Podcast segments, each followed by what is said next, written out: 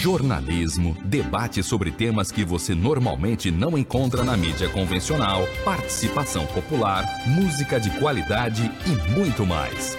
Web Rádio Censura Livre, a voz da classe trabalhadora.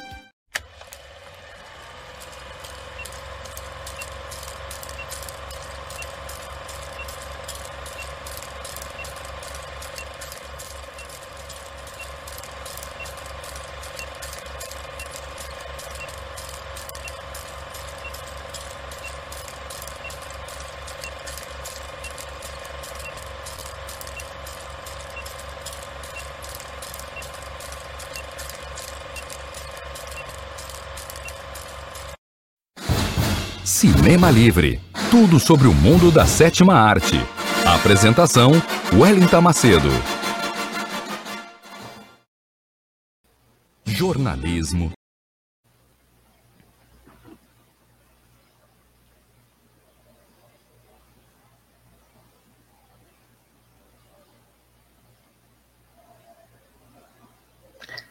Olá, boa noite, ouvintes e internautas sintonizados neste exato momento na web rádio Censura Livre, a voz da classe trabalhadora. Está começando mais uma edição ao vivo do programa que traz tudo sobre o mundo da sétima arte até vocês, cinéfilos de plantão que estão sintonizados neste exato momento às dezenove horas e trinta e dois minutos aqui nas redes sociais da web rádio Censura Livre, via Facebook, via canal do YouTube e ao vivo no Twitter. Estamos ao vivo no Twitter, sim. Este é o programa Cinema Livre. Eu sou Wellington Macedo, falo diretamente de Belém do Pará e comigo uma equipe de colaboradores e parceiros queridos, Dirley Santos, que está aqui comigo, daqui a pouco ele deve aparecer para ler os comentários de vocês, não sei se ele vai aparecer, às vezes o Dirley aparece, às vezes ele não aparece. Almir César Filho, que também daqui a pouco vai aparecer nos comentários, diretamente do Rio de Janeiro. E essa equipe faz o programa Cinema Livre, que é o programa, como eu disse, que traz tudo sobre o mundo da sétima arte, com bastidores, notícias, curiosidades, os perfis dos astros e estrelas, as grandes estrelas, histórias do, dos grandes filmes que marcaram as nossas histórias e a história do mundo do cinema. Quero agradecer vocês que ficaram esperando até agora. A gente começou com meia hora de atraso, peço desculpas, mas ossos do ofício me fizeram ter que fazer É, cumprir um, uma agenda agora há pouco, então já estamos no ar, então já vamos começar o Cinema Livre, não vamos perder mais tempo. Hoje é vinte e quatro de junho de dois mil e vinte e dois, dia de São João, viva São João! Já tomaram o mingau de milho de vocês? Aqui em Belém é mingau de milho, eu sei que em outros lugares é canjica, eu já tomei o meu, vou tomar mais ainda, porque eu acho que São João é até o final de junho, então peguem o mingau de milho de vocês, peguem a canjica de vocês, peguem a pipoca de vocês, se ajeitem onde vocês estiverem, porque nós vamos começar agora direto para o nosso quadro Curtas e as últimas notícias do mundo do cinema. Viva São João, Almir já apareceu aqui. Vamos lá, porque só temos notícias boas, eu garanto. Hoje vamos começar com uma notícia maravilhosa sobre a Cinemateca. Sim, a Cinemateca fará a primeira exibição pública da cópia restaurada de Deus e o Diabo na Terra do Sol. Essa cópia restaurada do Glauber Rocha que eu estou doida para assistir aqui em Belém. Com informações do portal Cinebuzz, a Cinemateca Brasileira irá promover entre os dias trinta de junho e dez de julho, trinta de junho a dez de julho, a mostra Espetáculo Polêmica Cultura, uma mostra dividida em três blocos para celebrar os sessenta anos da fundação da Sociedade Amigos da Cinemateca. A S A C foi fundada em mil novecentos e sessenta e dois com o objetivo de articular apoio dos poderes públicos e da iniciativa privada para obter os recursos materiais necessários ao desenvolvimento dos trabalhos da Cinemateca Brasileira. Ao longo do evento, os familiares de Dante Ancona, Dante Ancona Lopes, que foi o primeiro presidente da Cinemateca, que também exerceu o cargo de diretor, juntamente com Florentino Diorente, João Guilherme de Oliveira Costa e Rui Nogueira Martins farão a doação do acervo do empresário à instituição. Um dos destaques da mostra será a primeira exibição pública no Brasil da cópia restaurada de Deus e o Diabo na Terra do Sol, de Glauber Rocha, exibido na septuagésima quinta edição do Festival de Cannes, na mostra Cannes Classics deste ano. Muitos dos grandes nomes do cinema brasileiro exibiram seus filmes pela primeira vez em uma das salas administradas pela S A C. A mostra S A C vai apresentar clássicos do nosso cinema, entre os quais Deus e o Diabo na Terra do Sol, de Glauber Rocha, Garrincha, A Alegria do Povo, de Joaquim Pedro de Andrade, A Hora e a Vez, de Augusto Madraca, Matraga, sempre erro esse sobrenome do Augusto Matraga, Matraga, do Roberto Santos, entre outros. Gente, super importante essa reabertura da Cinemateca, com esse presentão para o povo brasileiro, né, para quem é cinéfilo, para quem ama o cinema nacional, que é essa cópia restaurada desse clássico, dessa obra-prima, uma das grandes obras-primas do nosso cinema, Deus e o Diabo na Terra do Sol. Eu estou torcendo muito que essa exibição pública rode o Brasil, não fique só no eixo São Paulo-Rio de Janeiro, né, não fique só no eixo Sudeste, rode o Brasil e chegue aqui no Norte, chegue aqui na Amazônia, em Belém, passe em outras capitais, em outras cidades, porque a gente precisa. Muita gente não conhece o trabalho do Glauber, por incrível que pareça, muita gente ainda não assistiu Deus e o Diabo na Terra do Sol, então seria uma grande oportunidade de assistir essa obra-prima do cinema nacional com uma cópia restaurada. E muito bacana a gente ter a Cinemateca funcionando novamente, essas salas tão importantes funcionando novamente. Então, vocês que estão aí em São Paulo, não deixem de participar dessa mostra maravilhosa que vai rolar de trinta de junho a dez de julho na Cinemateca, certo?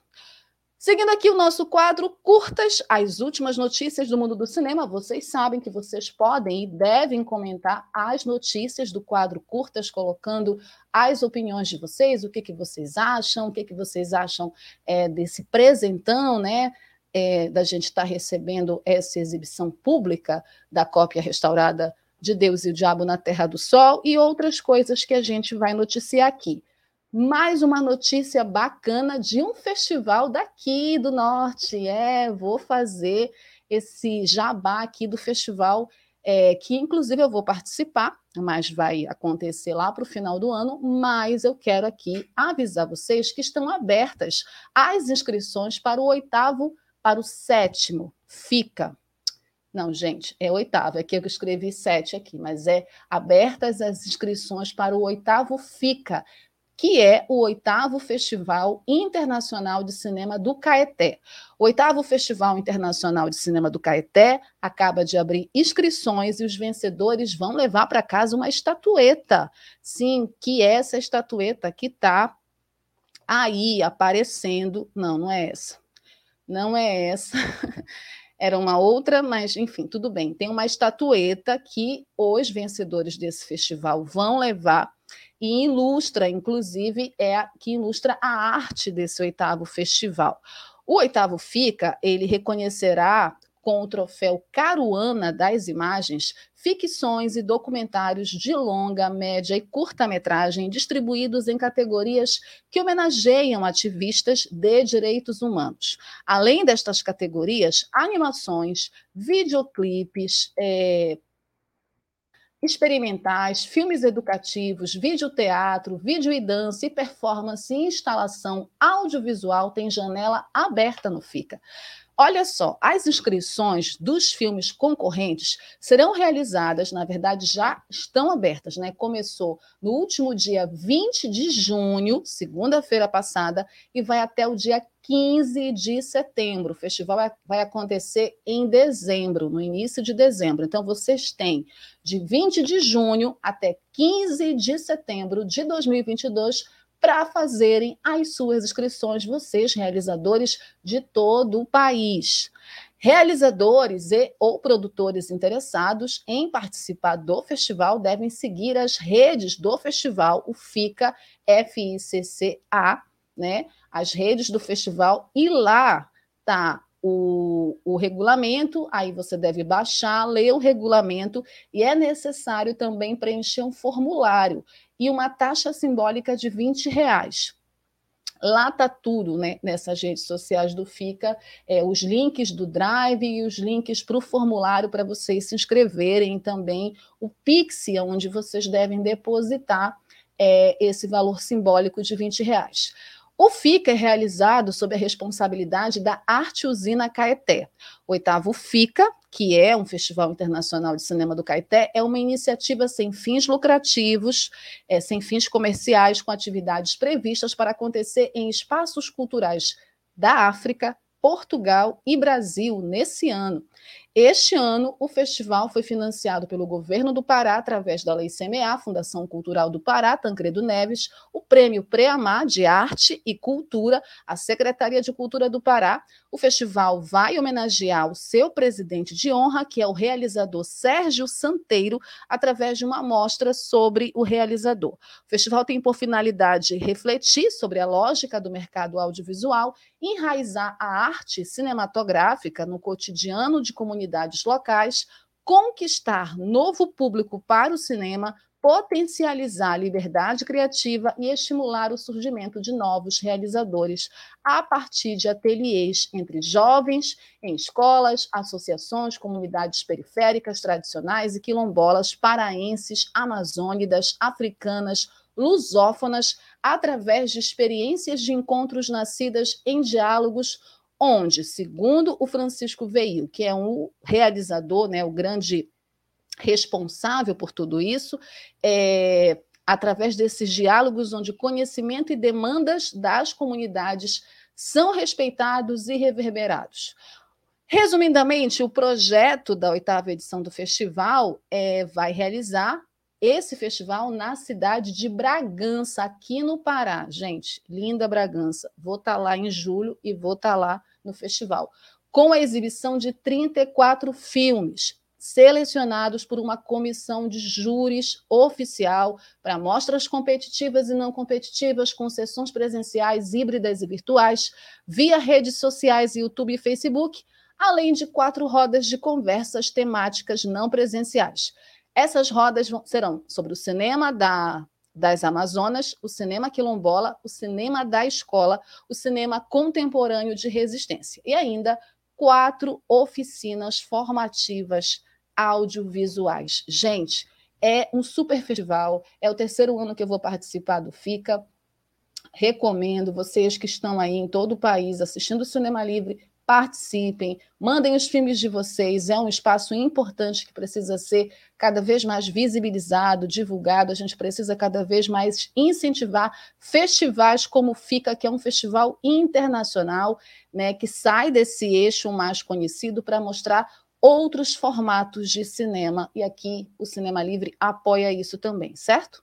Vão lá nas redes sociais do FICA e se inscrevam.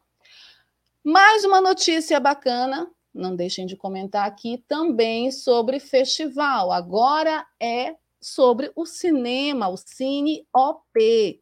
Cine O P retorna à programação presencial e destaca cinemas indígenas. Com informação do portal de cinema Cinematório, após dois anos em formato online, a Cine O P, que é a Mostra de Cinema de Ouro Preto, volta ao formato presencial em sua décima sétima edição, que vai até vinte e sete de junho. Mas o público de fora da cidade histórica também é contemplado com exibições e atividades virtuais de acesso gratuito por meio do site oficial da Cine O P. A mostra promove uma programação intensa de filmes, oficinas, rodas de conversa, debates, masterclasses e atrações artísticas, a partir da temática central, que é preservar, transformar, persistir. As curadorias desenvolveram trajetos de reflexão que destacam produções realizadas por cineastas indígenas e seus processos criativos, além de reforçar a importância da memória e da preservação e discutir as perspectivas de futuro para o audiovisual no Brasil. Assim, o P se consolidou no circuito brasileiro É, de mostras e festivais como o mais importante evento que aborda o cinema com foco em patrimônio. As temáticas da programação abrangem três eixos: a preservação, a história e a educação. Ao todo, são cento e cinquenta e um filmes vindos de oito países e de vinte e um estados brasileiros, distribuídos nas mostras Contemporânea, Homenagem, Preservação Histórica, Educação, Mostrinha e Cine e Escola. O evento de abertura aconteceu na noite de ontem, né, quinta-feira, vinte e três de junho, às dezenove e trinta, na Praça Tiradentes, em Ouro Preto, com performance audiovisual de apresentação das três temáticas da Cine O P e de homenagens aos cineastas Imbia, Guarani, Quarai, Ariel Ortega e Pará e Chapi, Patrícia Ferreira. O tributo deste ano surgiu a partir da forma como as questões culturais e políticas aparecem nos filmes de ambos, de naturezas distintas e pontuadas pela aproximação da urbanidade em relação às terras de seus povos. É, as sessões é, do Cine O P incluem filmes como Já Me Transformei em Imagem, de Zezinho e Yubi, de dois mil e oito, Guardiões da Floresta, de Jossi Guajajara e Milson Guajajara, de dois mil e dezenove, e Guné Elu, O Dia em que a Lua Menstruou, de Tacumã Cuicuro, Maricá Cuicuro, de dois mil e quatro, e o Atoi, o Atorique Chapiripé e Anopé, Casa dos Espíritos, de Morzaniel Iramari, Dário Copenaua, de dois mil e dez. Gente, muito bacana o Cine O P, né, que está acontecendo, é, com destaque para essa, para essa amostra do cinema indígena, né, com destaque para os realizadores indígenas que estão cada vez É, fazendo mais trabalhos interessantes, ocupando seus espaços dentro da linguagem audiovisual. Acho isso fantástico, maravilhoso. Acho que é uma nova possibilidade de ver o cinema, de discutir as temáticas importantes, as temáticas sociais relacionadas às questões indígenas, relacionada à questão da natureza, do meio ambiente, da Amazônia, É, da preservação do meio ambiente. Então, é muito bacana, é muito bacana conhecer uma amostra que tem como tema central o patrimônio. Muito legal. Não deixem de conferir, vão lá no site da Cine O P e confiram essa amostra, mais uma amostra de cinema. Muito legal essa retomada dos festivais em todo o Brasil, fico muito feliz.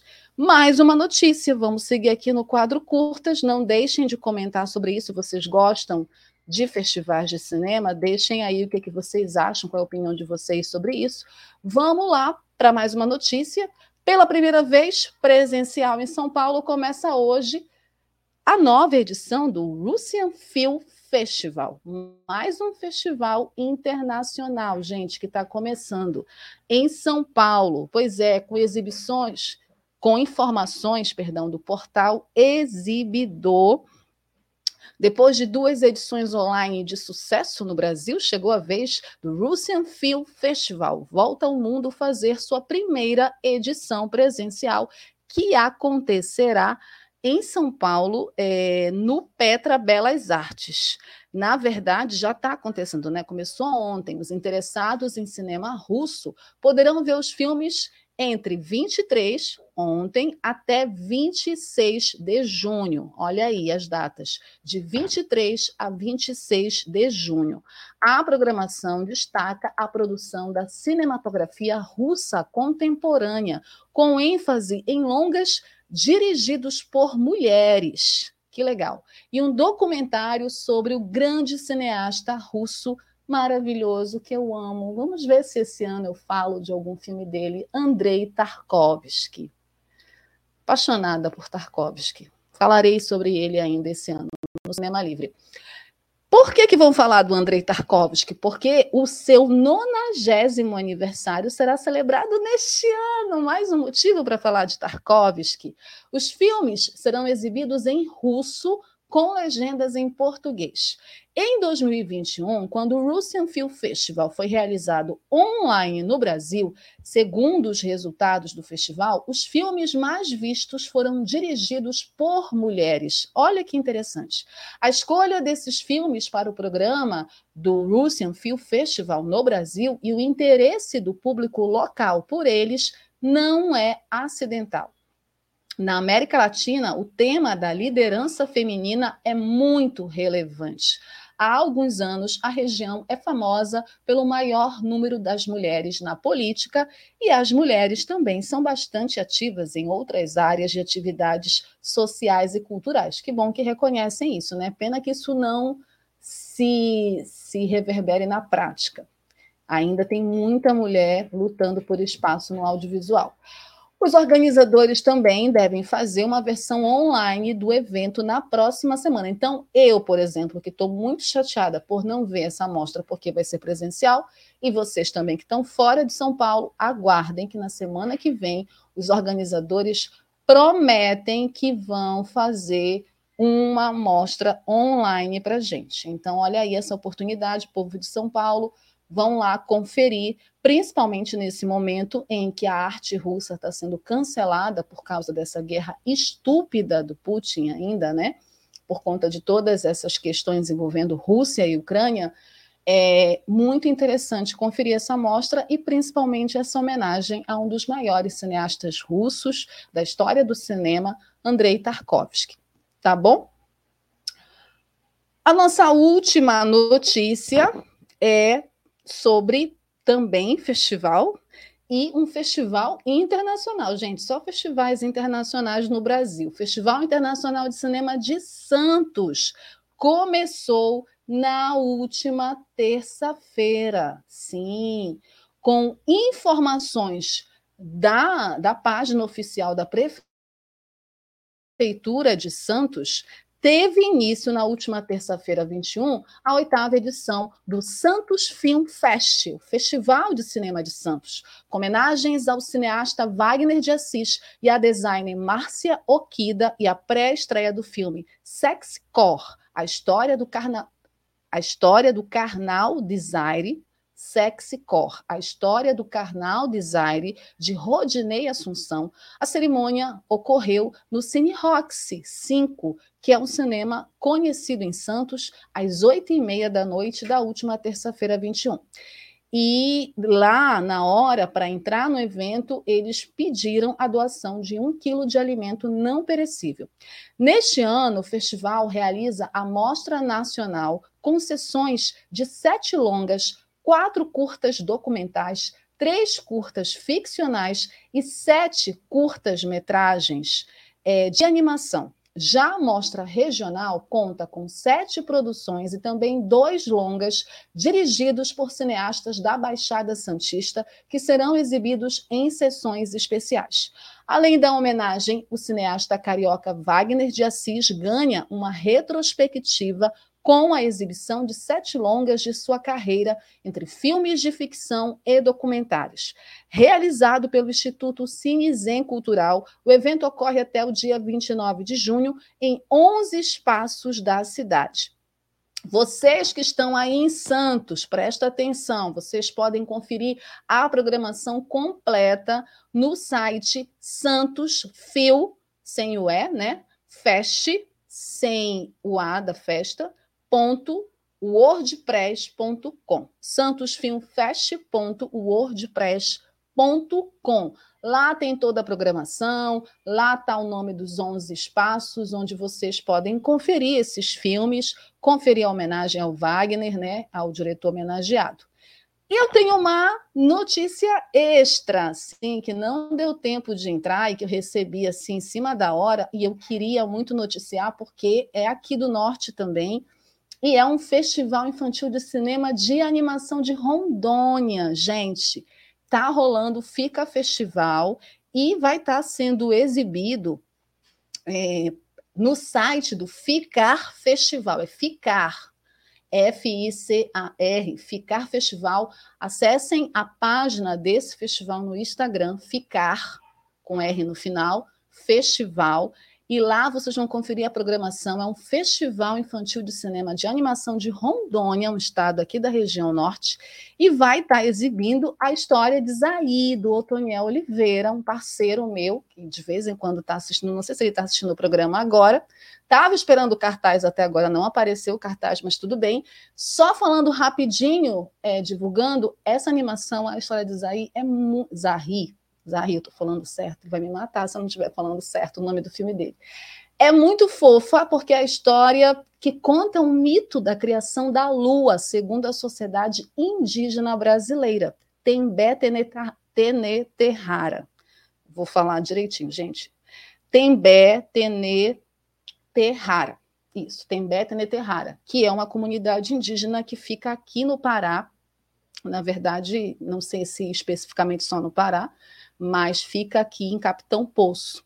Zahri é um valente guerreiro enviado pelo deus indígena Maíra para fazer muitas coisas boas, mas, por ser orgulhoso, decide fazer algo proibido na aldeia. Ao ser descoberto, Zahri terá de enfrentar consequências irreversíveis. E o que é mais legal é que essa animação é narrada pelos próprios Tem, é, Tupi-Tenetehara, né, pelos próprios Tembé. Então, assistam, gente. Vai lá no site do FICAR Festival. É um cinema infantil de animação. Vai estar passando essa animação e outras animações. Festival de Cinema de Animação Infantil de Rondônia. FICAR Festival. Só procurar lá a página no Instagram, pegar lá o link na bio e assistir os filmes da sua casa, certo?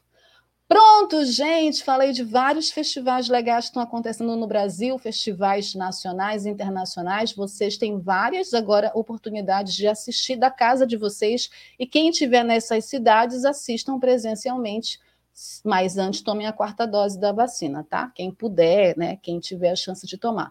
Vamos para um breve intervalo, na volta a gente vai falar do tema da semana, orgulho L G B T I e o filme Uma Mulher Fantástica. Já volto.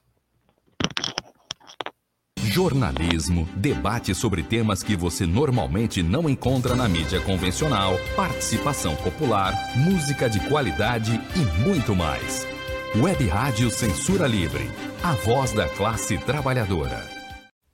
Para manter o projeto da Web Rádio Censura Livre de uma mídia alternativa, buscamos apoio financeiro mensal ou doações regulares dos ouvintes, de amigos e parceiros, já que não recebemos recursos de grandes empresas, políticos ou partidos. Seja um apoiador regular e ouça o agradecimento no ar durante as edições dos nossos programas. Sua ajuda é muito importante para nós. Enviamos prestação de contas mensal aos nossos apoiadores. Temos uma vaquinha virtual permanente. Anote o endereço virtual apoia.se barra clwebradio apoia.se barra clwebradio. Saiba mais sobre a emissora no WhatsApp vinte e um nove seis cinco cinco três oito nove zero oito. Web Rádio Censura Livre, a voz da classe trabalhadora. Acompanhe a programação da Web Rádio Censura Livre no site w w w ponto c l web radio ponto com, no aplicativo exclusivo para ouvir rádio no celular, tablet e Smart T V. A emissora também está no Radiosnet, um dos maiores aplicativos para esta finalidade, na nossa página no Facebook e no canal da emissora no YouTube. Acesse o nosso canal escrevendo youtube.com barra C barra Censura Livre, tudo junto.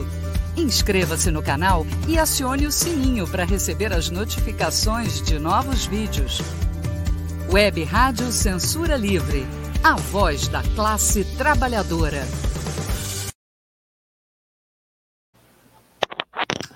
Acesse os canais da Web Rádio Censura Livre, a voz da classe trabalhadora. Nos siga nas nossas redes sociais, Facebook, Instagram, Twitter da Web Rádio. Baixem os aplicativos nos aparelhos de celulares para vocês ouvirem a nossa programação, né? Tem ouvintes na Web Rádio também que estão ouvindo o nosso programa pelos aplicativos.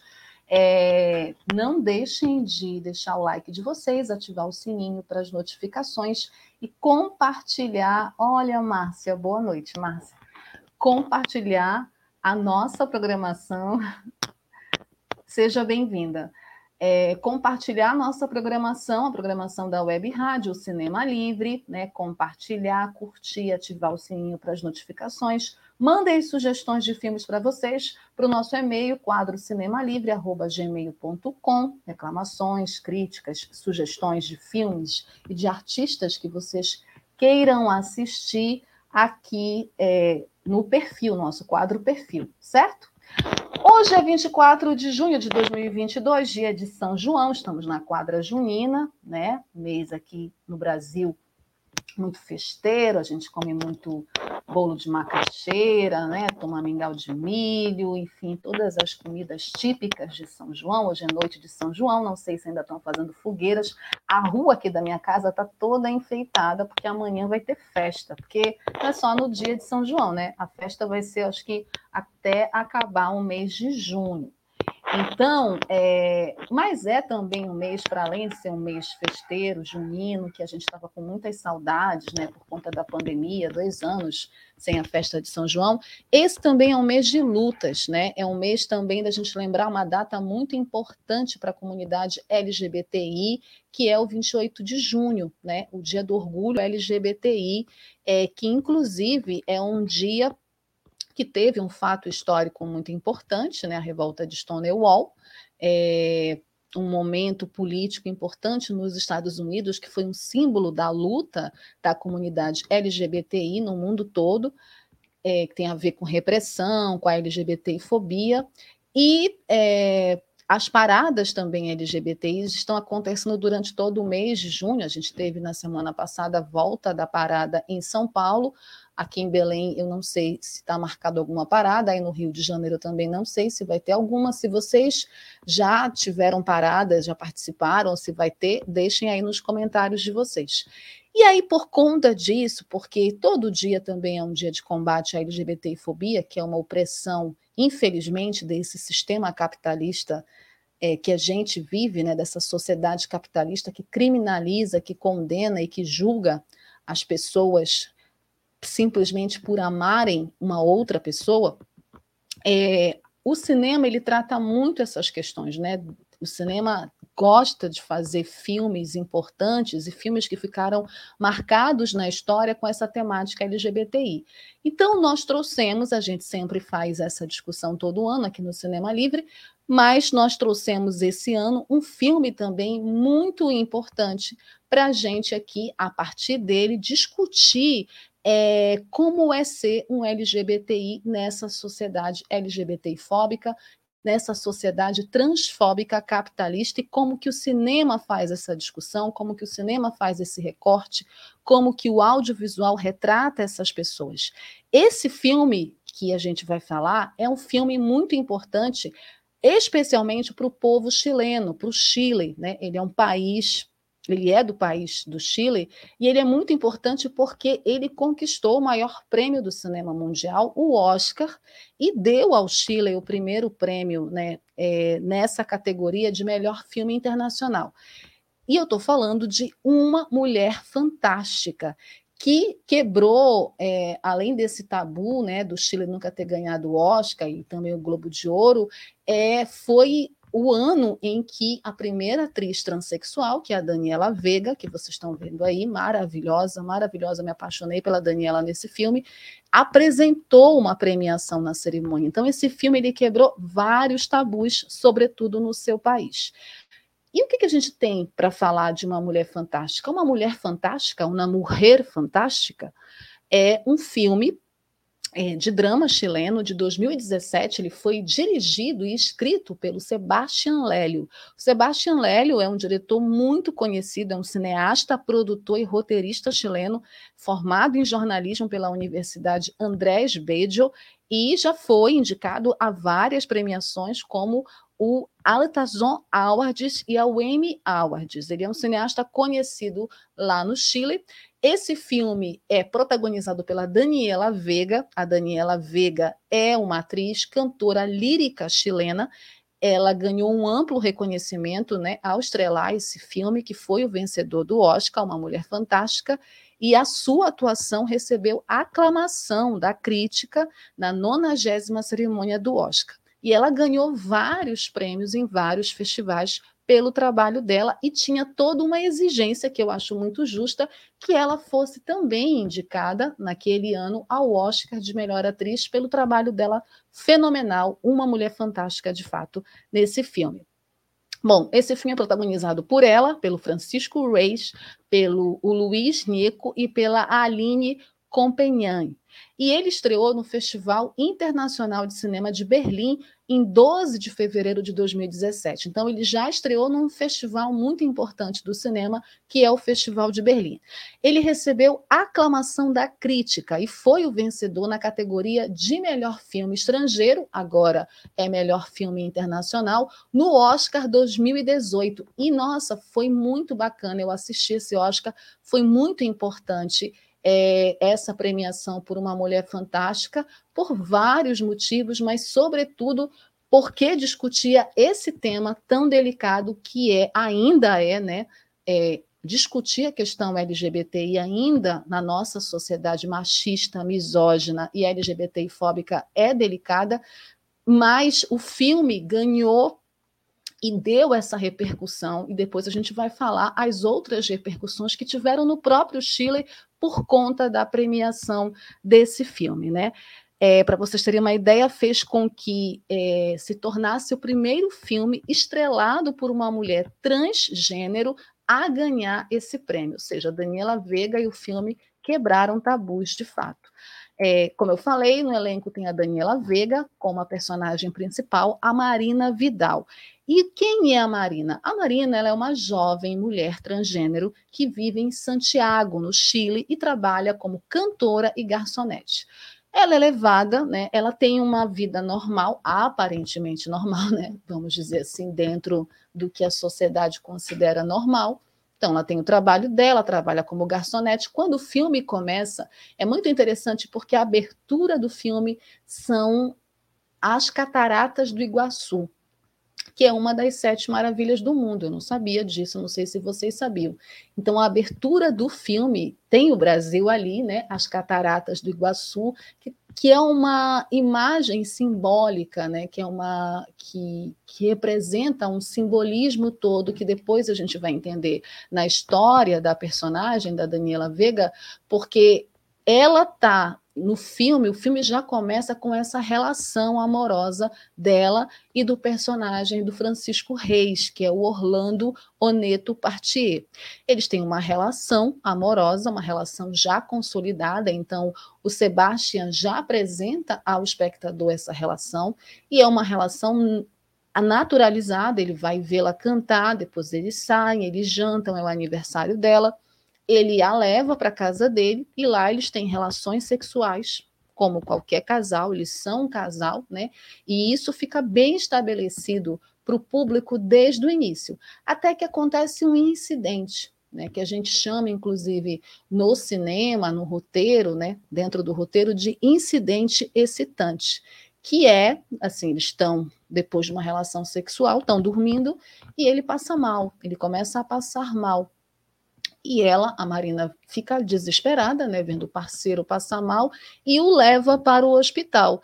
E nisso que ela o leva ao hospital, é, ela não consegue ver o que acontece com ele, mas ele não consegue resistir e morre.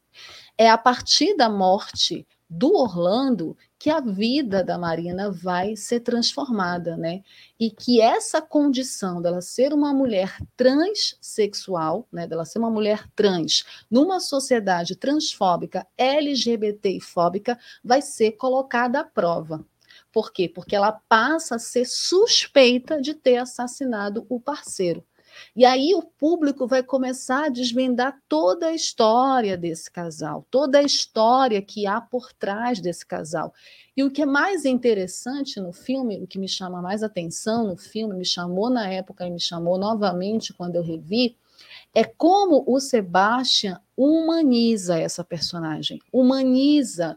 Ele não constrói uma mulher trans estereotipada em nenhum momento, e isso deve-se muito também ao trabalho de atriz fenomenal da Daniela Vega, né? Você não tem É, nenhuma dúvida, ou a maioria das pessoas não tem, assistindo ao filme, que é uma mulher que está ali passando por uma situação difícil de perda do namorado, de perda do parceiro, e tendo que lidar com situações, tendo que lidar com a ex-mulher dele, tendo que lidar com o irmão dele, com as condições, é, com, as, com as questões materiais, né?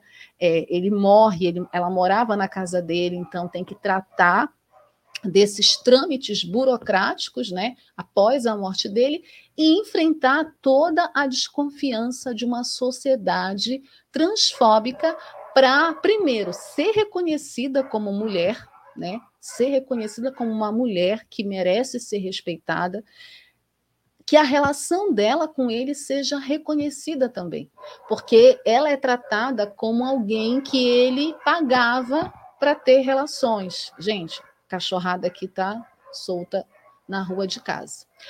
Então, ela tem que provar primeiro que ela existe.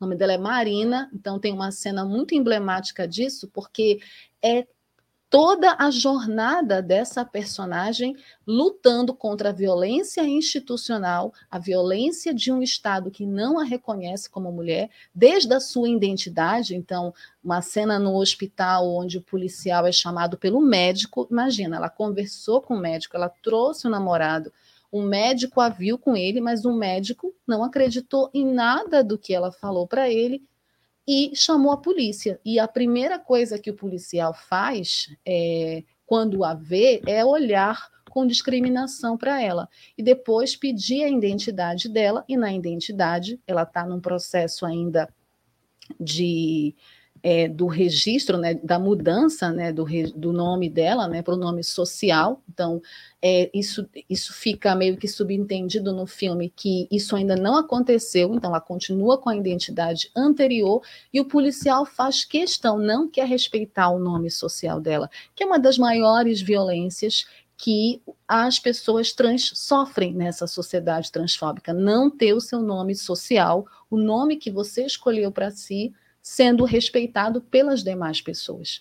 Então, o Sebastián Lelio constrói, a partir da jornada dessa heroína, que eu diria que é uma jornada, assim, é, não quero dizer que ele quis fazer o monomito, né, a jornada do herói, mas ela é a heroína dessa história, e ele vai mostrando todos os percalços dessa personagem, da Marina, a luta dela para ser respeitada e reconhecida, e para ter a sua relação com esse homem que ela perde. Ela não tem nem direito a sofrer, né, por esse homem.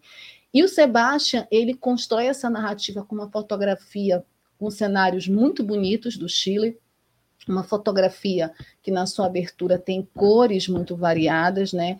Não cai no, no melodrama, então a gente tem é, uma personagem muito bem interpretada pela Daniela Vega, é, que tem uma expressão muito forte no olhar, é, ela tem uma interpretação que é muito do olhar também, e isso é muito interessante em perceber, né? É, E aí toda a luta dela para ter o seu reconhecimento nessa sociedade, né? Para reconhecerem a relação dela. Para vocês terem uma ideia, o filme, ele teve uma aprovação, né? Esse filme causou muito impacto, porque era o primeiro filme latino-americano, assim, de, depois de muito tempo, que tratava essa questão trans, que trata essa questão trans, é, de uma forma não estereotipada, né? Mostrando, inclusive, que essa personagem tem uma vida como a nossa, né? Então, que não tem absolutamente nada. E, inclusive, faz questão de mostrar uma cena em que eles estão juntos para mostrar que a, a relação entre eles era uma relação onde ele sabia quem ela era, né? O Orlando sabia quem era a mulher pelo qual ele tinha se apaixonado e não tinha nenhum problema para ele. Esse também é um fator positivo do filme do Sebastián. O filme ele teve uma taxa de aprovação de noventa e quatro por cento no Rotten Tomatoes, que é esse site, né, que fica medindo, fazendo a mensuração é, das críticas positivas e críticas negativas quando um filme estreia. E essa taxa de noventa e quatro por cento foi baseada em duzentas e vinte e uma avaliações, com uma média de avaliação de oito por dez, né? E teve um consenso crítico que diz que o filme, e eu tenho acordo com esse consenso, é sutil e terno. Uma Mulher Fantástica lida é, com esse assunto oportuno de uma forma sensível, respeitosa, delicada, respeitando a personagem, não subestimando a personagem, né? E a força da atuação da Daniela Vega, que para mim é a grande, carrega o filme, né? É, a história dessa mulher, a história da dignidade, a luta pela dignidade dessa mulher. É, a vitória no Oscar, né, da Mulher Fantástica, ela foi muito importante porque, com a repercussão que o filme teve, principalmente no Chile, as ativistas pela causa L G B T I Q A mais, né, principalmente no Chile, é, puderam acelerar discussões importantes, discussões locais importantes sobre o tema É, da questão da identidade de gênero, né? E depois do filme, o Chile chegou a aprovar leis para cidadãos transgêneros mudarem seus detalhes oficiais no final de dois mil e dezoito, que foi quando o, foi quando o filme estreou mundialmente. Então, percebam como uma obra cinematográfica, como Uma Mulher Fantástica, pode ajudar politicamente uma causa, né? Pode ajudar uma luta. Então, a partir da recepção positiva é, do público, e nós estamos falando de um público numa sociedade machista, uma sociedade que até hoje apedreja as genis, né? Lembram da geni, da música do Chico Buarque? Então, a gente está falando desse tema que é delicado numa sociedade machista e misógina, mas que teve toda essa recepção positiva, tanto da crítica quanto do público, que fez com que as ativistas da causa trans e da causa L G B T I Q A mais, pudessem fazer essas discussões no legislativo, aprovar leis importantes, né, que debatiam a questão da identidade de gênero. Então, é muito positivo quando a arte consegue, de alguma forma, incentivar, estimular, né, inspirar É, e fazer, de alguma maneira, que essas lutas, essas conquistas, que é importante que a gente diga que são conquistas democráticas e que podem, inclusive, ser retiradas, porque a gente vive no capitalismo, mas fazer com que avance essas conquistas. Eu acho super importante isso. E aí, gente, esse filme ganhou vários prêmios, né? Como eu falei para vocês, é um filme muito premiado. Só para vocês terem uma ideia, ganhou o Oscar de melhor filme estrangeiro em dois mil e dezoito e também ganhou o Globo de Ouro, né? E também outros filmes, outros festivais internacionais. A Daniela Vega é, ficou muito mais conhecida, ela conseguiu essa super exposição ao trabalho dela, ela é uma cantora e atriz atuante chilena e é uma artista fantástica. É, de fato, uma mulher fantástica que está na Netflix. Você que ainda não assistiu o filme, vai lá na Netflix, tá lá. Filmaço, recomendo. E é um filme muito atual, sobretudo nesse momento, nessa conjuntura tão difícil para os setores oprimidos na América Latina e, em especial, no nosso país. Assistam Uma Mulher Fantástica, certo? Bom, vamos lá para um breve intervalo.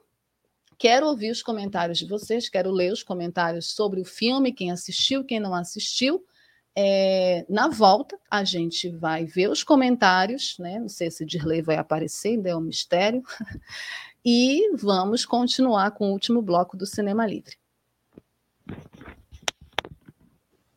Jornalismo, debate sobre temas que você normalmente não encontra na mídia convencional, participação popular, música de qualidade e muito mais. Web Rádio Censura Livre, a voz da classe trabalhadora. Para manter o projeto da Web Rádio Censura Livre de uma mídia alternativa, buscamos apoio financeiro mensal ou doações regulares dos ouvintes, de amigos e parceiros, já que não recebemos recursos de grandes empresas, políticos ou partidos. Seja um apoiador regular e ouça o agradecimento no ar durante as edições dos nossos programas. Sua ajuda é muito importante para nós. Enviamos prestação de contas mensal aos nossos apoiadores. Temos uma vaquinha virtual permanente. Anote o endereço virtual apoia.se barra clwebradio apoia.se barra clwebradio. Saiba mais sobre a emissora no WhatsApp vinte e um, nove seis cinco cinco três, oito nove zero oito. Web Rádio Censura Livre, a voz da classe trabalhadora. Vamos lá, vamos para os comentários. Eu vi que algumas pessoas escreveram aí, Dirley apareceu. Ê, Dirley vai aparecer hoje. Vai aparecer ou vai só falar, Dirley Santos? Nunca sei. Hoje eu vou só falar. Olha, Dirley vai só falar, está misterioso, não quer aparecer. Oi, Dirley, boa noite. Tudo bem? Então, vamos para os comentários de hoje. Tivemos aí uma sucessão de comentários. O Almir, que não participou na outra semana, essa semana ele caprichou aí, hein? Que bom! Primeiro que ele está empolgado é com São João, né? Tá, eu estou vendo. Deve estar cheio de mingau de milho na casa dele. Imagina-se, né? Como é que ele está. E também quem está participando, assistindo aqui, não pode deixar de mostrar. Espera aí, deixa eu achar aqui.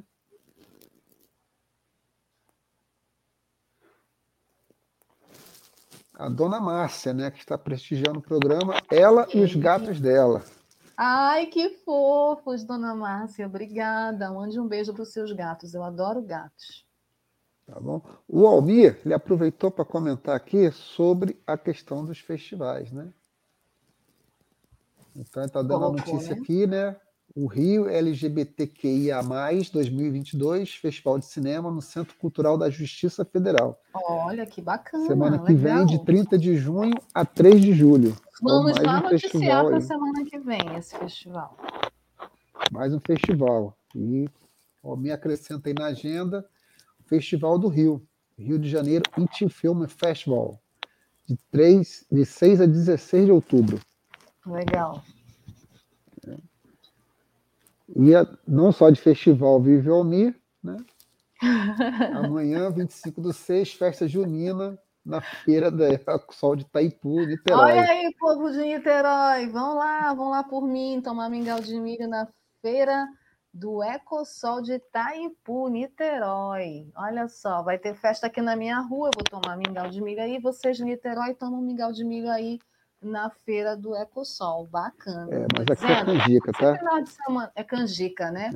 Aqui a canjica é outra coisa, a canjica é feita, a canjica é amarela aqui. Aqui mingau de milho é branco e a canjica é amarela.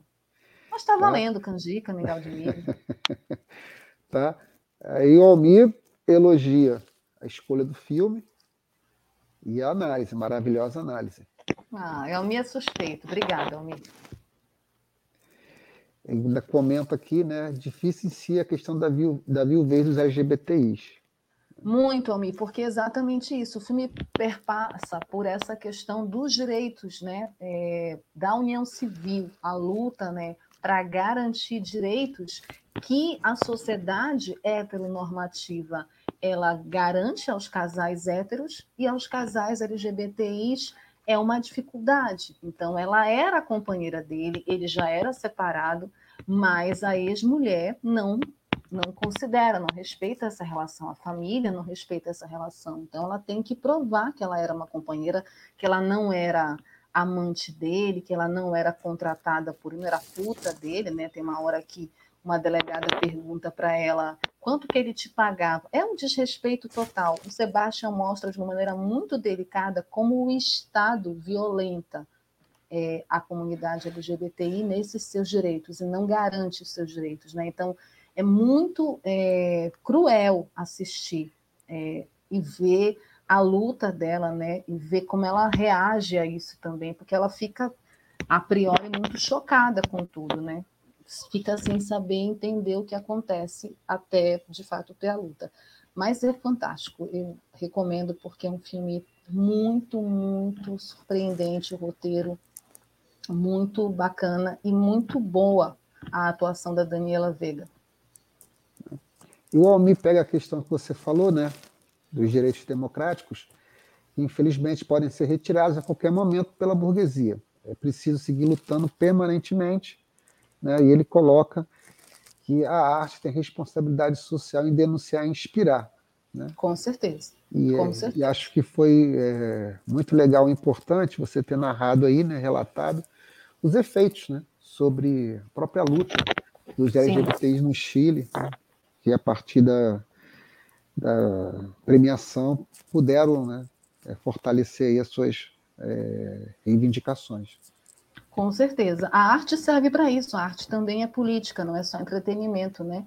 Brecht já dizia da função social e da responsabilidade do artista. Nina Simone também defendia que o artista tinha que se posicionar. Então, a arte e o audiovisual são veículos importantes, inclusive de denúncia, né? de, de espaços para você não só denunciar, mas também para você reivindicar direitos que não são garantidos nessa sociedade. E, inclusive, inspirar a mudança dessa sociedade, né? A mudança da estrutura dessa sociedade, que é mais, que é mais profundo, né? E que a gente precisa pensar, com certeza. É, então... Foi isso. Só para encerrar a participação da Almir, gastronômica, Niterói tem papa de milho verde. Ah, eu não sei o que é papa de milho verde. É, é pamonha? É, tipo uma pamonhazinha. Vamos ah, ver se eu... pode crer. Se vier aqui, legal. A gente prepara para você. Ah, eu vou. Se eu não for esse ano, ano que vem eu vou estar aí em Niterói com vocês. Eu quero comer ah, tudo, uh. eu quero conhecer tudo. Com certeza absoluta. Absoluta. Obrigada, você. Dirley. Valeu, até a próxima. Obrigada, Dirley Santos, direto de Niterói, aqui participando do nosso Cinema Livre. Obrigada, Almi, pelos comentários sempre pertinentes. Obrigada, dona Lúcia. Né? É Lúcia, né? Gente, eu já estou com vários nomes na minha cabeça. Obrigada aos gatos.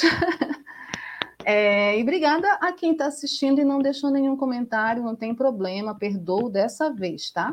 Da próxima não perdoo mais. É, mas vamos seguir aqui o nosso programa, a gente ainda tem mais um bloco de coisas bacanas para falar, principalmente sobre esse tema, o tema do orgulho L G B T I, nesse mês junino, mas também um mês de luta L G B T I, da comunidade L G B T I, é, com atividades, né, com filmes. A gente trouxe aqui para o quadro Dicas cinco filmes de artistas que são artistas L G B T Is. Né? A gente viveu um momento no cinema, sobretudo em Hollywood, onde se era proibido assumir, é, principalmente os homens considerados galãs, eram proibidos de assumirem a sua sexualidade, né? Eram proibidos de assumirem suas relações homossexuais. É, talvez as mulheres tenham tido uma pressão menor, né? E aí é muito é, compreensível entender isso, porque a gente vive num mundo machista. Então, nesse quesito, os homens são muito mais pressionados. Então, até porque se naturaliza muito mais uma relação entre meninas que saem, inclusive, de mãos dadas nas ruas, é, do que homens, por conta da questão do machismo. Então, é muito é, importante a gente refletir essa conexão que existe entre machismo e L G B T fobia. Então, durante um tempo, o cinema ele proibia os galãs, como Rock Hudson, como Cary Grant, que morreu. E o Rock Hudson, depois, por conta da questão da AIDS, mas o Cary Grant, por exemplo, morreu sem revelar que era homossexual e que tinha uma relação de anos com o produtor, né? E aí, outros exemplos também tem. Só que, felizmente, isso mudou, né? E a gente tem artistas hoje que se assumem, artistas que mostram que têm relações, que mostram seus parceiros. Não que isso seja uma obrigação, não acho que é uma obrigação. Opa, meu brinco caiu. Não acho que é uma obrigação, mas acho que aqueles que se assumem, se assumem porque tem uma posição política, porque é importante também não ter vergonha de assumir quem são. E é muito interessante dizer isso também numa semana em que o Tom Hanks, vocês conhecem, Tom Hanks é um dos maiores atores de Hollywood, que eu sou muito fã, deu uma declaração, é, o Tom Hanks é o protagonista de um dos filmes mais aclamados pela comunidade L G B T na metade da década de noventa, que é Filadélfia, que ele faz um advogado gay, soro positivo, que enfrenta a justiça e, e, e joga a empresa é, homofóbica na justiça e faz toda uma batalha, né? Esse filme, na época, foi considerado um filme de vanguarda, porque não se falava sobre gays nem soro positivos no cinema de Hollywood. Tom Hanks ganhou o Oscar por isso. E essa semana ele deu uma declaração dizendo que ele não faria mais esse papel se ele fosse chamado hoje para fazer, né?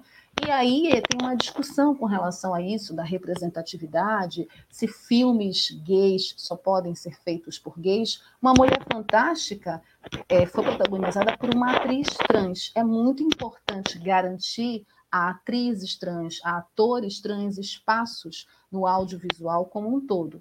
E essa discussão em relação ao Tom Hanks, se deveria fazer ou não um papel gay, é polêmica, né? Divide opiniões. Eu penso que os atores, os artistas, podem fazer qualquer papel, mas é importante garantir que aqueles artistas que estão em setores historicamente marginalizados e oprimidos tenham seu espaço, certo?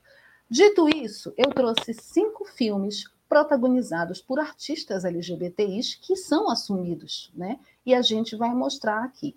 O primeiro é esse que eu amo de paixão, é um dos meus filmes nacionais favoritos, Tatuagem.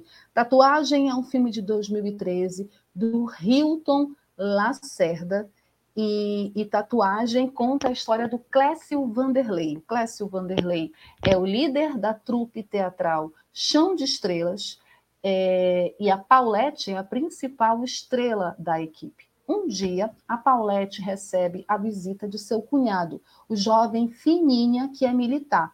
O Fininha é o personagem do Jesuíta Barbosa. O Jesuíta Barbosa ele aparece para o Brasil nesse filme.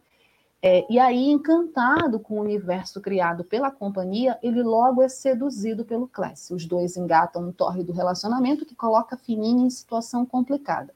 Ele precisa lidar com a repressão existente no meio militar em plena ditadura. Tatuagem é um filmaço, tá na Netflix, é um filme do Hilton Lacerda, é um filme que não doura a pílula nas cenas que envolvem a relação entre os personagens do Irandir Santos, que é o protagonista, e do Jesuíta Barbosa, no seu primeiro grande trabalho é, no audiovisual. É, Tatuagem ganhou vários prêmios.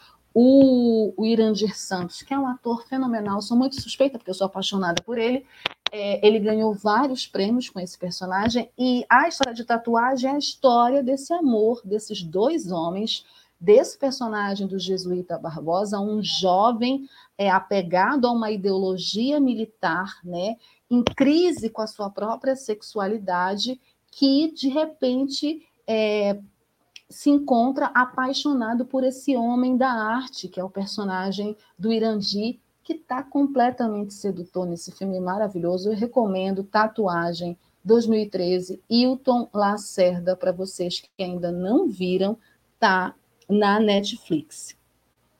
Certo? Bom, o segundo filme aqui da nossa dica é um filme protagonizado por essa moça, que é a Sarah Paulson, que é uma atriz que eu conheço desde a série Jack Jill, que passava no S B T. Não sei se vocês chegaram a ver essa série no início da década de dois mil, uma série muito legal. E a Sarah, ela sempre teve esse rostinho assim de mocinha, de filme romântico. Ela fez outros filmes também, é aquele filme do que as mulheres gostam, com Mel Gibson, né? Que é um filme mais sexista, que fala de homens e mulheres. Só que a Sarah é uma ativista lésbica assumida, né, com relacionamentos. Ela vive hoje com uma atriz veterana muito mais velha e sempre foi uma defensora da causa L G B T I. E é uma das atrizes, assim, muito premiadas também. Ela é estrela é, hoje é, de séries também, como American Horror Story, que é uma série que eu particularmente amo. E nesse filme, que é um filme que eu descobri, eu não conhecia esse filme, Blue Jay, é um filme que fala sobre um casal dos tempos de colégio que volta a se encontrar em sua cidade natal, na Califórnia. Esse filme está na Netflix. E apesar de ser um filme que pareça um filme romântico, é protagonizado pela Sarah Paulson e pelo Mark Duplass, é um filme do Alexandre Lerman de dois mil, eh, dois mil e dezesseis, dois mil e dezessete, mais ou menos. Ele é um filme que mostra esse casal, né, é, nesse reencontro deles. E, assim, é bem interessante pelo trailer e por algumas coisas que eu vi dele, porque não é um filme romântico, romantiquinho, né?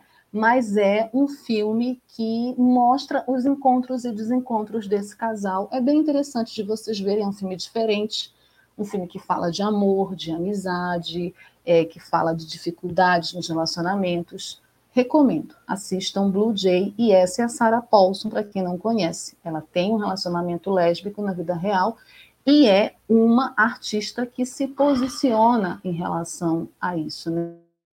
Ela... ela se posiciona em relação a essa questão de ser lésbica e de ser uma mulher lésbica no cinema atuante, sabendo de todo o preconceito e a lesbofobia, envolvendo o machismo também. Eu gosto muito é, quando ela fala sobre esse assunto, eu tenho várias entrevistas dela também. Não é o mais importante, mas é importante, né? Principalmente no momento que a gente vive, de luta, de ascenso da luta das L G B T Is e dos ataques também que essa comunidade sofre sempre. Certo? Assistam Blue Jay e confiram o talento dessa grande atriz que é a Sarah Paulson. Nossa segunda dica aqui, do no... terceira na verdade, né? Blue Jay foi a segunda. Esse filme eu também não conhecia, né? A Minha Vida como J T Leroy. É, esse, esse filme é um filme de dois mil e dezenove, dirigido pelo Justin Kelly. Tem como protagonistas a Kristen Stewart, a Laura Dern e a Diane Kruger. E qual é a história desse filme, que inclusive, se eu não me engano, é baseado numa história real? A jovem Savannah Knope passa seis anos de sua vida fingindo ser o escritor gênero fluido J T Leroy, um personagem criado pela sua cunhada, Laura Albert, uma escritora independente de São Francisco. As duas conseguem enganar não só a comunidade literária, mas também toda a elite de Hollywood, além de serem constantemente convidadas para desfiles de grifes famosas. Eu trouxe esse filme como dica para mostrar duas coisas. Primeiro, né, como a, o tema da dica é artistas L G B T Is protagonistas de filmes, a Kristen Stewart é, uma, é bissexual assumida, teve durante um tempo um relacionamento com o seu parceiro no filme Crepúsculo, né, Robert Pattinson, que, segundo a ciência, é o homem mais bonito do mundo. Não sei que ciência é essa, não é a ciência que eu defendo. Mas, enfim, o mais importante é que, depois de toda a conturbação que teve no relacionamento deles, ela assumiu o relacionamento com meninas, né? Ela é muito criticada e, obviamente, questionada por isso, por conta do machismo da sociedade. É uma ótima atriz, foi indicada ao Oscar esse ano por Spence, né? Onde ela faz a princesa Diana. E, nesse filme, além de ter ela, que é uma... uma L G B T I assumida, tem essa discussão sobre essa pauta, né, do, da, da comunidade L G B T I ser usada para se ganhar dinheiro. Então, esse filme discute justamente isso, porque ela se faz passar por um artista é, de gênero fluido, né? Ela engana toda a comunidade literária, ela engana todo mundo. Então, a discussão desse filme é justamente sobre isso, como essa causa, inclusive, pode ser apropriada para outros fins, como essa luta pode ser desvirtuada, essa questão do identitarismo, da representatividade. Então, eu acho muito interessante, né, é, essa discussão que o filme traz para a gente pensar, para a gente refletir também, né, para que a comunidade também reflita sobre isso. Então, é, e fora que o trabalho também tem a Laura Der, né, a Daiane Krug, é, da própria Kristen Stewart, é muito interessante nesse filme. Ela se faz passar por um, por um homem, né, nesse filme. Então, vale a pena também conferir A Minha Vida como J T Leroy, certo? A nossa quarta dica é uma dica nacional. Sim, nós estamos falando de artistas L G B T Is que foram protagonistas de filmes. E aí, quando a gente fala de artistas L G B T Is, é, que inclusive saíram do armário, se assumiram, a gente também fala de várias formas de sair do armário, né? A gente tem ativistas como a Sarah Paulson, por exemplo, que fala abertamente sobre a condição dela, né? Sobre a orientação sexual dela, que faz questão de mostrar a parceira, a própria Kristen Stewart, fotografada várias vezes com a namorada. Mas a gente tem um outro lado de artistas que não necessariamente tocam nesse assunto, mas também nunca negaram sua sexualidade. Não são ativistas orgânicos da causa, mas estão ali se posicionando, né, é, com a mesma dignidade que os artistas que são ativistas. Eu estou falando isso porque eu quero falar do Marco Nanini.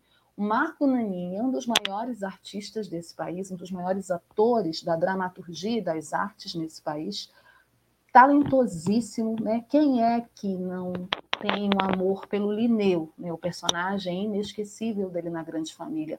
E o Marco Nanini é gay. Ele nunca reverberou isso, né?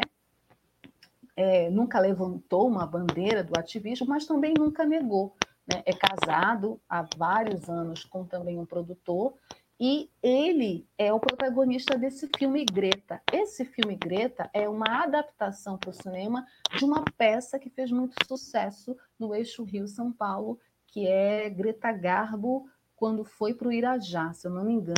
É esse o título da peça. Se eu estiver errada, me corrijo lá. É, quando o vídeo for para o canal do YouTube, eu coloco lá o título certinho. Mas é uma peça de teatro que o Marco Nanini protagonizou e foi adaptada para o cinema. E nesse, na história desse filme, é, o Pedro, que é o personagem do Marco Nanini, ele é um enfermeiro que, para conseguir vaga para uma amiga, vivida pela atriz Denise Weinberg, no hospital em que trabalha, ajuda Jean Demick Lopes, um criminoso que foi ferido a fugir. Ao fugir, né? E aí o Pedro, ao abrigar esse criminoso na sua casa, ele acaba se apaixonando por ele. Então, a história gira em torno dessa relação do Pedro, do Marco Nanini, do personagem do Marco Nanini, com esse criminoso. Com, e essa... essa relação deles. Ele é um, um personagem solitário, né? Entendendo toda essa questão da solidão do homem gay, né? E o Marco Nanini faz brilhantemente esse papel. Greta não é um filme tão conhecido assim, assistam, acho que tem no YouTube, é um filme de dois mil e dezenove, do Armando Praça, e vocês vão ter oportunidade de conferir, mais uma vez, todo o talento dramático de Marco Nanini. A nossa última dica é também é, uma peça de teatro muito famosa é, na Broadway, que teve várias versões já, né? Tem uma versão famosa de é, mil novecentos e setenta e tem uma outra versão de dois mil e dezenove, dois mil e vinte, e é essa versão que a gente vai apresentar para vocês, né? Os rapazes da banda, The Boys in the Band, no título original, é uma adaptação da peça homônima do Joey Mantello. E ela fala a história de que num apartamento no Upper East Side, Michael, que é o personagem do Jim Parsons, que no Brasil é conhecido como Sheldon Cooper, da série The Big Bang, a teoria, ele é um homossexual cínico com um estilo de vida de realeza, e dá uma festa de aniversário para o seu amigo, outro gay, que é o Harold, o personagem do Zachary Quinto. Esse filme, ele fala sobre esses rapazes e sobre o universo gay masculino. Essa peça é uma peça considerada vanguardista nos anos setenta, né, na Broadway, ganhou diversos prêmios, o filme também. E qual é a curiosidade? Todos os atores, incluindo Jim Parsons, que é gay assumido, né? Inclusive no meio da, da série ele se assumiu gay, né? No, no auge do sucesso da, da série Big Bang e a Teoria, é, todos os rapazes são gays. Então... É, tem essa curiosidade, e eles são gays que fazem personagens gays e retratam nesse filme, Os Rapazes da Banda, que está na Netflix, é, esse universo gay masculino, né? E todas as discussões, tudo que perpassa é, nesse universo de preconceitos, de recorte de classe, né? De racismo, né? Porque não é porque eles são oprimidos que eles também não reproduzem outros preconceitos. Então, bem interessante, está lá na Netflix, para quem não assistiu ainda, Os Rapazes da Banda, do Joey Mantello, com Jim Parsons e grande elenco, todo o elenco é gay, certo? E seguindo aqui, a gente vai para o perfil, né, para terminar o nosso programa, com essa temática L G B T I, do orgulho L G B T I, a gente trouxe para o perfil é, dessa semana o perfil dessas duas maravilhosas diretoras, produtoras, roteiristas, multitalentosas, né, e famosas pelo fantástico universo de Matrix e outras adaptações que eu gosto, né? E, enfim, Lily e Lana Wachowski, as irmãs Wachowski, são as estrelas do nosso perfil dessa sexta-feira. Bom, a Lily Wachowski, ela nasceu em vinte e nove de dezembro de mil novecentos e sessenta e sete. A Lana Wachowski, ela nasceu em vinte e um de junho de mil novecentos e sessenta e cinco, ela é mais velha. E elas são duas irmãs, a Lana e a Lily, cineastas coletivamente conhecidas como The Wachowskis. São diretoras, produtoras e roteiristas de Chicago, Illinois, nos Estados Unidos. A consagração definitiva da Lily e da Lana veio pela trilogia cinematográfica que mudou, né, a história do cinema no início da década de dois mil, Matrix. Na época desse filme, elas ainda eram chamadas pelos nomes de batismo delas, né? Que eu não vou repetir aqui, porque eu acho desrespeito a elas, mas é, essa, essa trilogia fez um sucesso enorme, né, de bilheteria e de crítica, marcou a geração, né, a minha geração. A gente já falou aqui de Matrix e saiu agora, né, o Matrix quatro. Em dois mil e doze, foi lançado o Cloud Atlas. O Cloud Atlas tinha o roteiro, a direção e a produção delas. Esse filme, eu... particularmente não gosto muito, eu confesso, mas ele foi estrelado pelo meu querido Tom Hanks, que a gente falou dele agora há pouco, né? E pela Halle Berry, né? A atriz, a única atriz negra a ganhar o Oscar de melhor atriz pela Última Ceia. E conta seis diferentes histórias que vão desde o século dezoito até um futuro pós-apocalíptico. Em dois mil e catorze, elas lançaram o filme Júpiter Ascending, que é a primeira criação original da dupla desde Matrix. O filme seria o primeiro de uma trilogia, mas ele não foi bem sucedido e não tem planos para produzir continuações. No ano seguinte, em dois mil e quinze, elas fizeram a sua estreia na Netflix em grande estilo, com a série que eu até hoje tenho saudades, Sense eight, cujo enredo foca em oito pessoas bem diferentes ao redor do mundo, que compartilham uma violenta visão telepática e se conectam a partir desse evento. A série teve três temporadas, foi cancelada de uma maneira muito desrespeitosa, na minha opinião, pela Netflix, pela baixa audiência, mas ela tinha um fã-clube muito fiel e meio que traumatizou todo mundo, né? Até eu fiquei traumatizada com o fim da série. Mas voltando aqui a essa questão específica da transexualidade, as irmãs Wachowski, elas são mulheres transgênero, né? Se assumiram transgênero. A Lili, ela assumiu publicamente pela primeira vez numa data histórica para o movimento de mulheres. Ela se assumiu publicamente é, pela primeira vez no oito de março de dois mil e dezesseis. E quatro anos após a irmã Lana ter feito o mesmo. A Lana fez em dois mil e doze e a Lili, no dia oito de março de dois mil e dezesseis, assumiu também. A Lili já tinha contado o fato para a família e para os amigos, mas tornou público seu gênero através de uma entrevista concedida ao jornal britânico Daily Mail, no Dia Internacional das Mulheres. Há algum tempo, a imprensa já especulava, né, porque a imprensa é podre, já especulava sua possível mudança, e isso fez com que a cineasta se adiantasse antes de ser descoberta pela mídia. Gente, é muito ruim isso, né? Porque isso é tão pessoal, né? Ninguém é obrigado a falar da sua sexualidade, ninguém deveria ser obrigado a falar da sua sexualidade.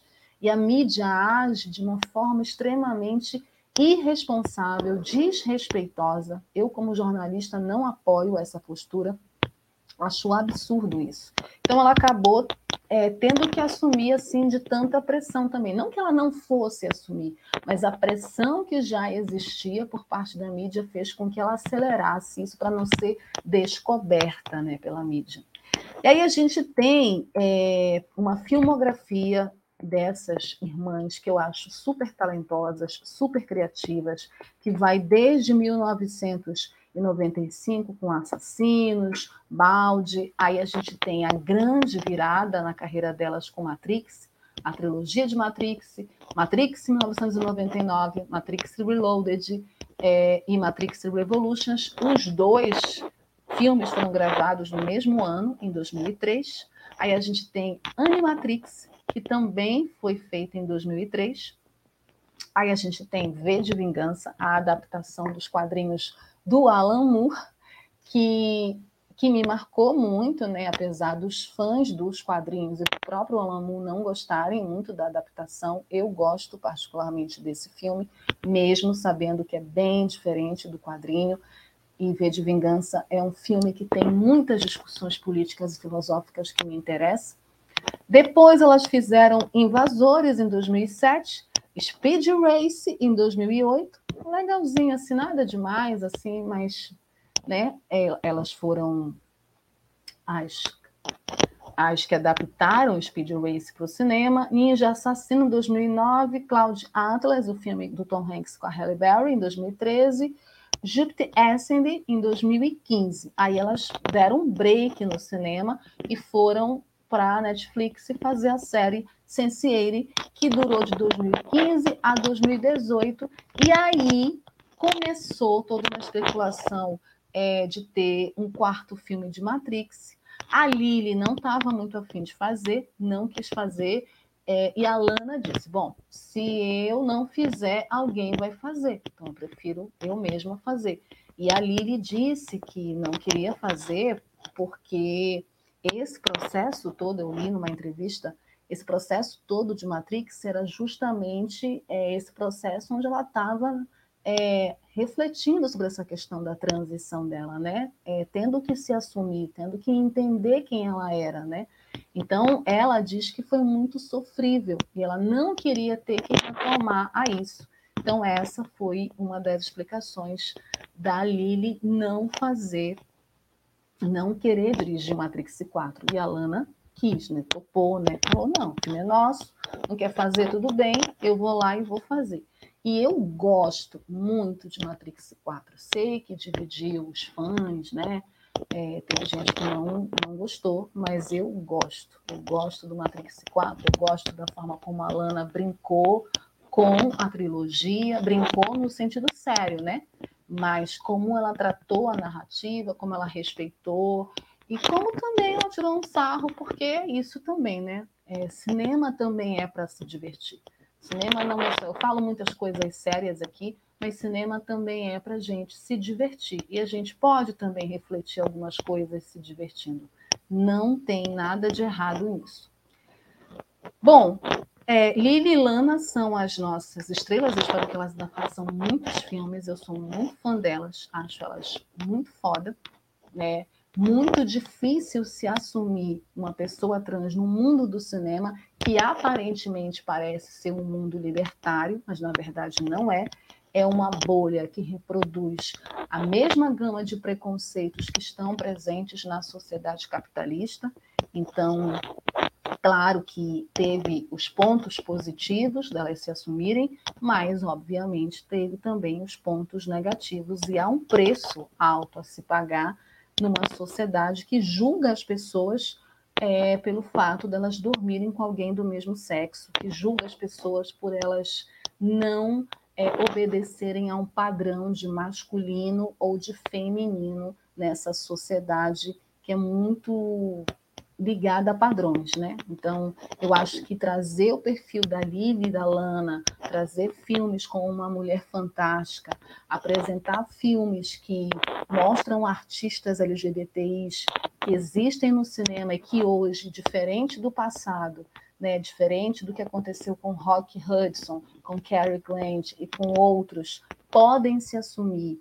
Isso não significa que eles não vão sofrer preconceito, mas significa que hoje a sociedade está mais preparada para isso. Eles vão continuar sofrendo preconceito porque a gente vive numa sociedade capitalista. Se a gente não mudar essa sociedade, esse preconceito não vai deixar de existir, a LGBTfobia não vai deixar de existir. Por isso que é importante datas como o dia vinte e oito, como o Orgulho L G B T I, e o Cinema Livre, obviamente, apoia a luta da comunidade L G B T I, e a gente vai estar sempre aqui, não só no Dia do Orgulho L G B T I, mas sempre passando filmes, exibindo filmes que trazem essa discussão tão importante para todos nós, né? Porque é isso, a gente quer viver numa sociedade que seja humanamente, que, que seja... que, que produza condições de possibilidades para todos, né? E que não seja importante ter que falar, chegar num ponto que não seja importante eu ter que assumir algo, porque eu serei respeitado, simplesmente.